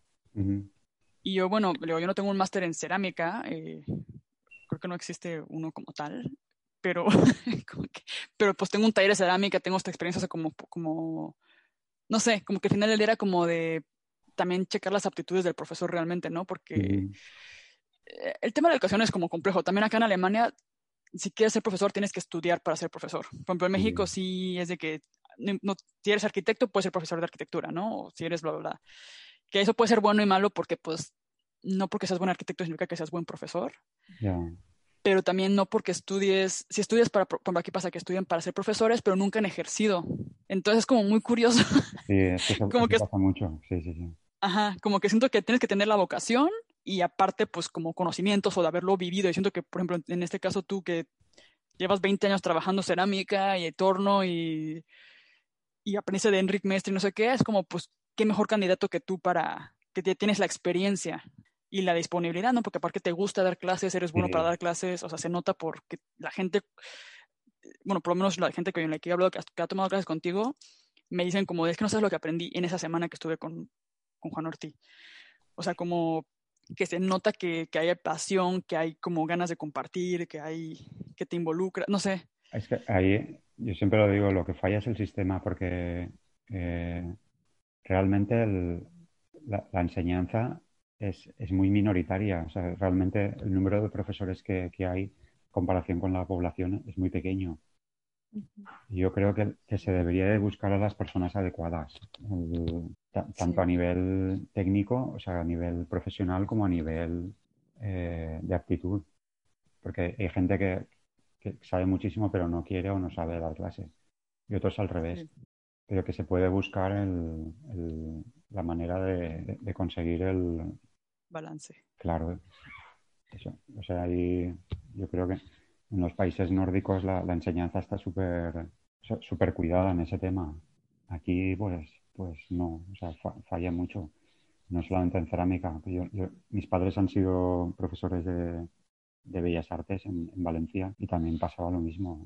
Y también en, viajes que he hecho me he encontrado lo mismo en, muchos sitios, ¿eh? es el mismo problema. Que la gente de las universidades vive, completamente del lado de, del mundo del, de lo que están dando, o sea, que no saben por dónde van. Pero eso Sí, sí, sí. Pero, En ese aspecto falta mucho por mejorar. Sí, sí, sí. Y eso es un, reto de, hoy en día de la, de la, enseñanza. También los chavos que yo, yo cuando di clases en la universidad sí notaba que una vez una chica me dijo como es que no me motivas. Y yo eh, no es mi trabajo motivarte. O sea, como que, como que, no sé, como que me reclamó que no la motivaba, pero de una como que al final chavos que no, que no tenían realmente esa pasión por querer o sea, como que entregaban por entregar, cumplían por cumplir. Este, ay, no sé, como que sentí que había una actitud ahí como que de 20 chavos que yo le estaba dando clases eh, por grupo, tipo 3 tenían potencial de realmente ejercer diseñadores o... y pues está medio triste eso. Es, que de, la misma manera lo, lo que ocurre es que en la, enseñanza, por ejemplo, en, el, en, el, high school, a la gente lo machacan a la gente con un montón de, de asignaturas. Yo lo, yo lo, estoy viendo ahora por mi hijo. Es que, es que y, yo también en el high school para mí fue una catástrofe, vamos. Es que es terrible.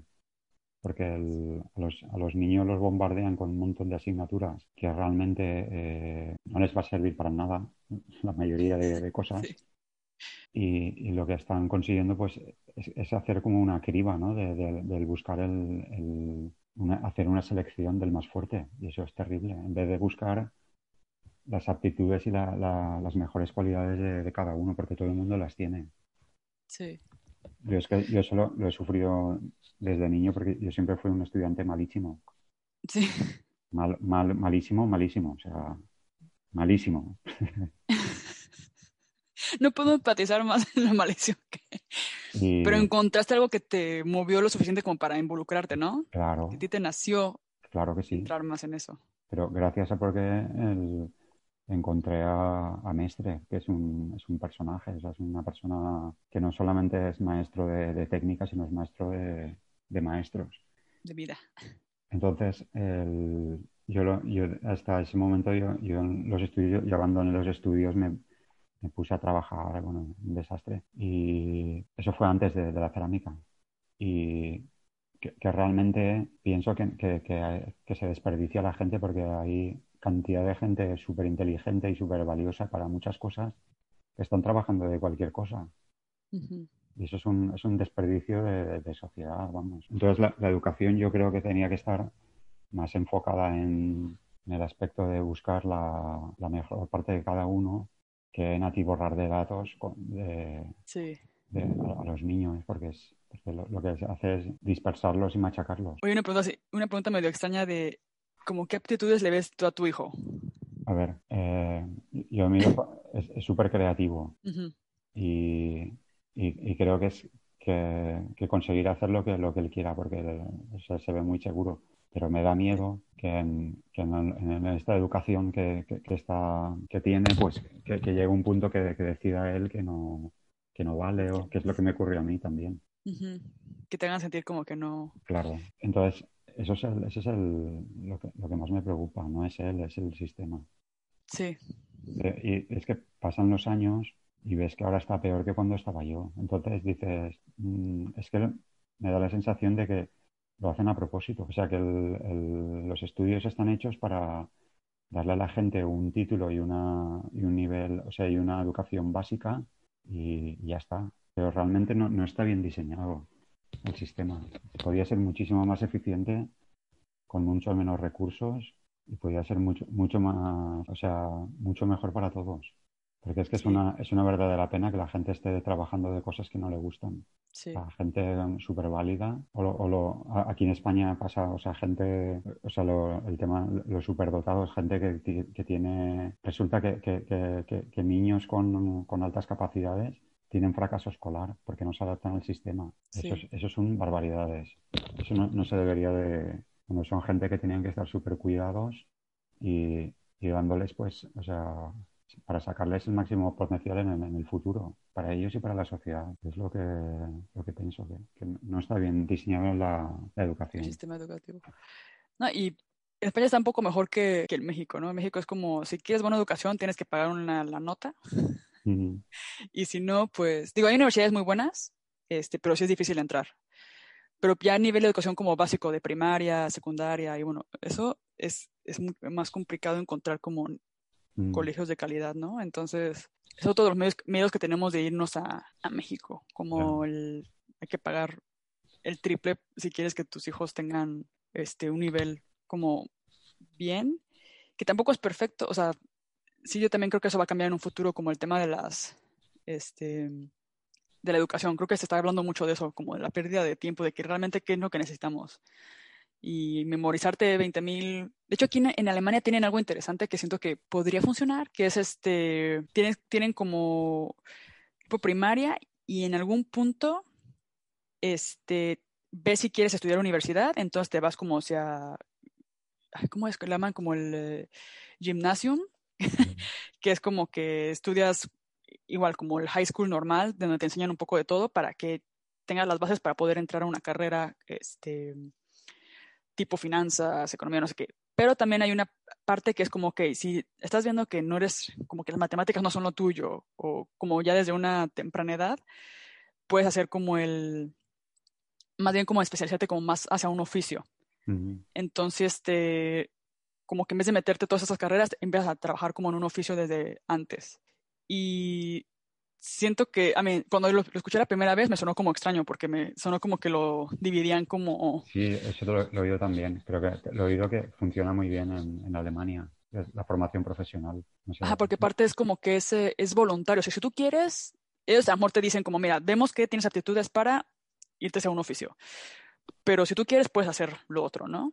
Este, porque también es válido que a lo mejor pues no tuviste como una buena racha en, tu corta edad, pero al final si quieres estudiar algo más, este, no sé, como una carrera como tal, una licenciatura.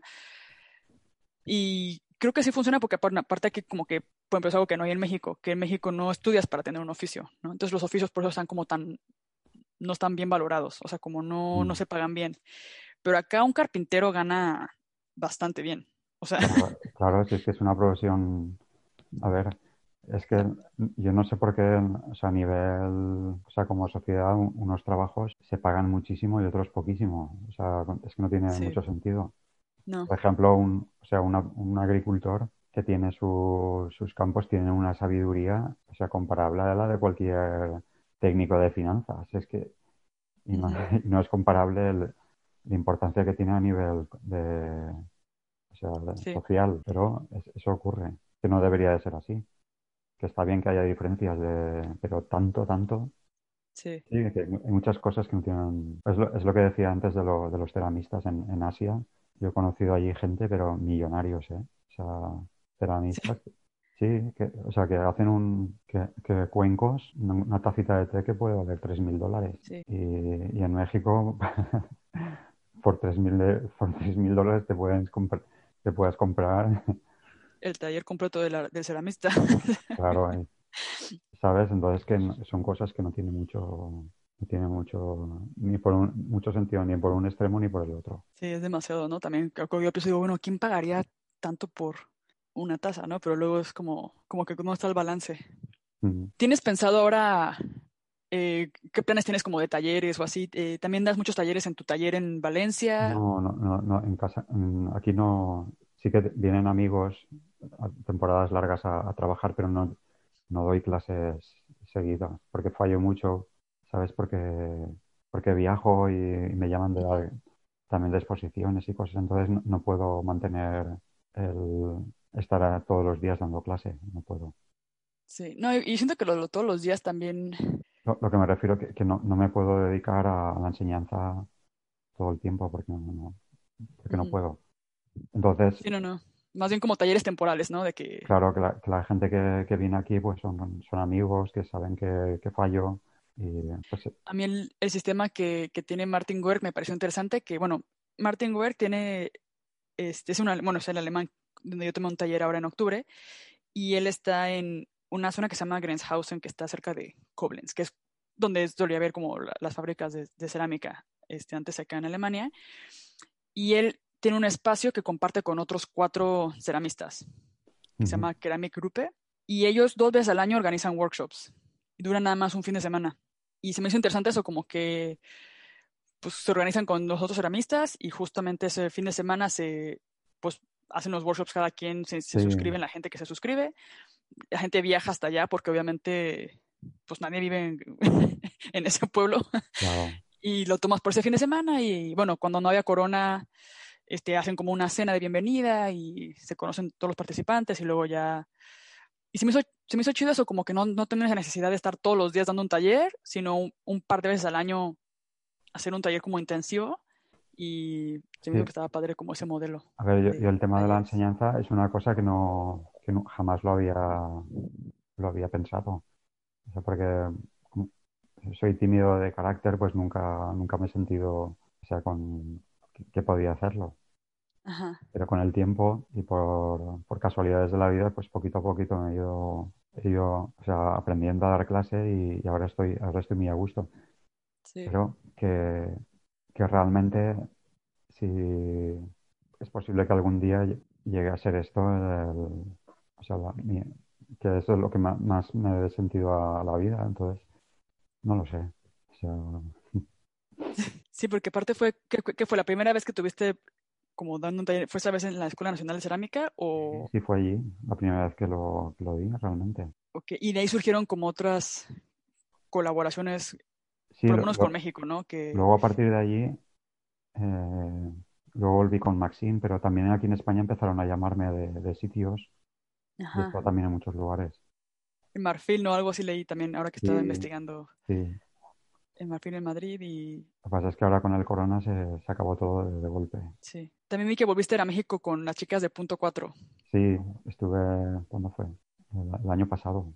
Estuve, Ajá. estuve muy bien. Una vez al año estás yendo a México. Tienes tu viaje. No, más, más veces al, he estado más veces al, al año, un par de veces. Sí. ¿En Los serio? últimos Ok. años, sí. Más que yo. Pienso volver. Sí, nada más ahorita el- corona así como que ralentizó todo, pero sí, yo sí vuelvo a México y pongo mi taller en Querétaro, te voy a invitar a que es un taller y te va a encantar Querétaro. Te voy a llevar, Tuve una alumna que era de allí y me lo, me lo decía, que, que tenía que ir a Querétaro, a Querétaro y venga con Querétaro. Tiene que ser bien bonito. y no, y Querétaro está bonito, y aparte, pues alrededor también están otros pueblos como mágicos, que les llamamos. Ujú. También se come muy bien. No, no, no, te va a gustar bastante, te va a gustar. Y mm, cuando has estado en México, también has estado como viajando poca cosa, porque normalmente he ido, normalmente cuando voy hago dos cursos, aprovecho a dar dos cursos, entonces son bastante intensivo todo. Entonces estoy un par de días antes, un par después y, me, vengo. Yo sí que me gustaría... Un mesecito. Aprovechar. Corona. Claro. Sí, irte a otros lugares a, a, ver cómo trabajan la cerámica porque... encantaría. Sería buenísimo eso.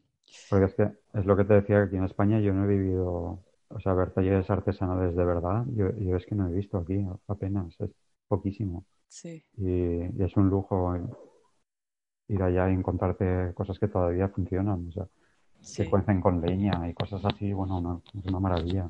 ¿Qué estuviste en Tlaquepaque viendo? Sí, allí, ahora no me acuerdo el, el ceramista, pero sí, estuve en varios sitios. Y también en, en, Tapalpa había un, hay un, hay un tallercito que trabajaban en la montaña, en un chamizo, y me quedé alucinado. Digo, ¿cómo es posible que iban aquí en medio de la montaña? Súper rudimentario, pero trabajaban muy bien. Hace poco entrevisté a, a, Diego, que él está en Chihuahua, y ahí manejan otra técnica totalmente diferente. Y él me decía como de que como de que también se vengan al norte, porque se hablaba mucho, por ejemplo, de Oaxaca y, y de Chiapas y bueno, artesanía como más de, de, Puebla y de por ahí, el centro, del centro para abajo. Y me decía, también en el norte tenemos. y dije, Ay, es que hay tanto. Claro, es que México, eso es un tesoro, porque es multicultural y, y cantidad de pueblos y, regiones súper variadas y tiene que haber cosas que ni siquiera sabéis. Sí. O sea, eso es para, para agarrar un auto y perderse por allí y ir a descubrir sitios. Porque tiene que haber cosas maravillosas. Sí, Y yo también espero que te inviten pronto a más abajo en Latinoamérica, porque también siento últimamente muchas ganas yo, por ejemplo, de ir este, más al sur y también ver qué hay por allá, ¿no? De, Perú, Chile, Argentina. Es que es demasiado. Eh, y es muy diferente y es muy... Es parecido, pero muy diferente, siento. Como que arcillas naturales, todo este... Hay mucho, un movimiento muy grande en Argentina de arcillas naturales. De como más contemporáneo, ¿no? Porque en México se usa mucho, tipo, las comunidades usan muchas arcillas naturales, pero los nuevos ceramistas que están surgiendo, pues lo que hacen es que compran este, las zacatecas o no sé qué y, la hacen. Y en Argentina he visto este movimiento eh, con una chica que se llama, bueno, lo conocí por Vero Córdoba, que son personas también que están apenas entrando al mundo de la cerámica, que no vienen de ninguna familia de artesanía, de, de artesanos ni nada, y están investigando como las arcillas naturales que hay en, en diferentes territorios de Argentina. Y dije, wow, o sea, es otro mundo. es tan grande todo. Pero bueno, ojalá que pronto también te inviten para más al sur. Ya que se acabe lo del corona, porque ahorita pensar en eso te ve lejano. Estoy cansado ya del corona. También ya, qué pesadilla, ¿eh? De verdad. que no tiene fin.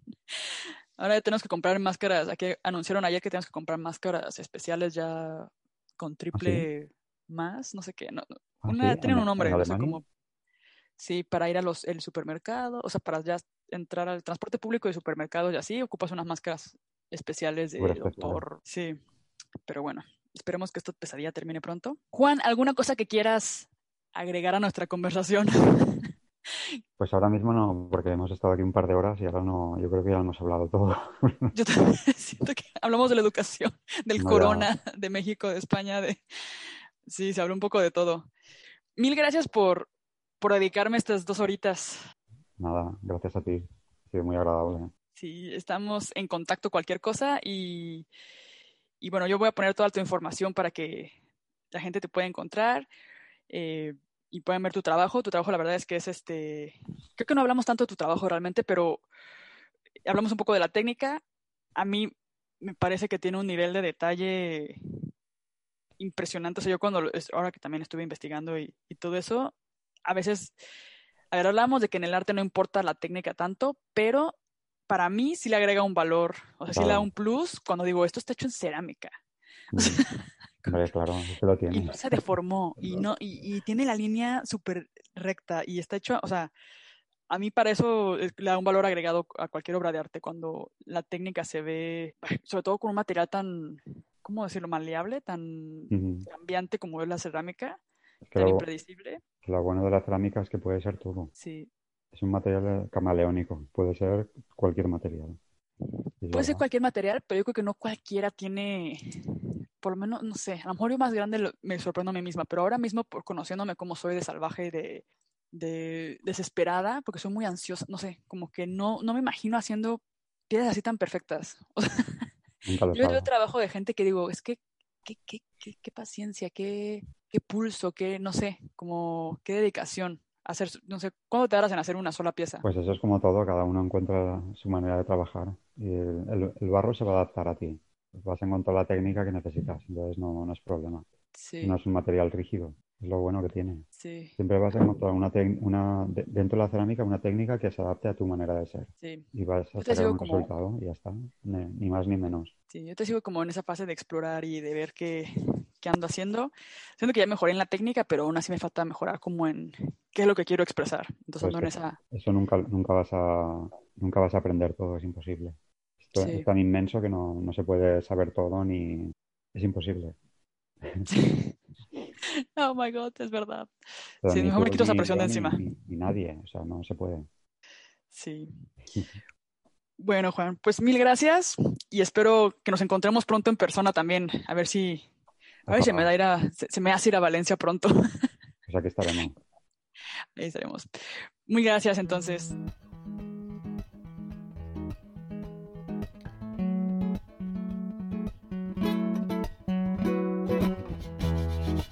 Muchas gracias por escucharnos. Recuerda que puedes encontrar más información en bitácoracerámica.org. Para novedades e inspiración nos puedes seguir en arroba bitácoracerámica en Instagram y si te está gustando este proyecto, no olvides compartirlo, darle like, suscribirte o dejarnos un comentario. El Cerámicast es editado por Beatriz Urbina, música original compuesta por Lucas Luna y Hernán Vargas, hecha con instrumentos de cerámica, y es creado para ti por La Bitácora Cerámica y por mí, Pau Stephens.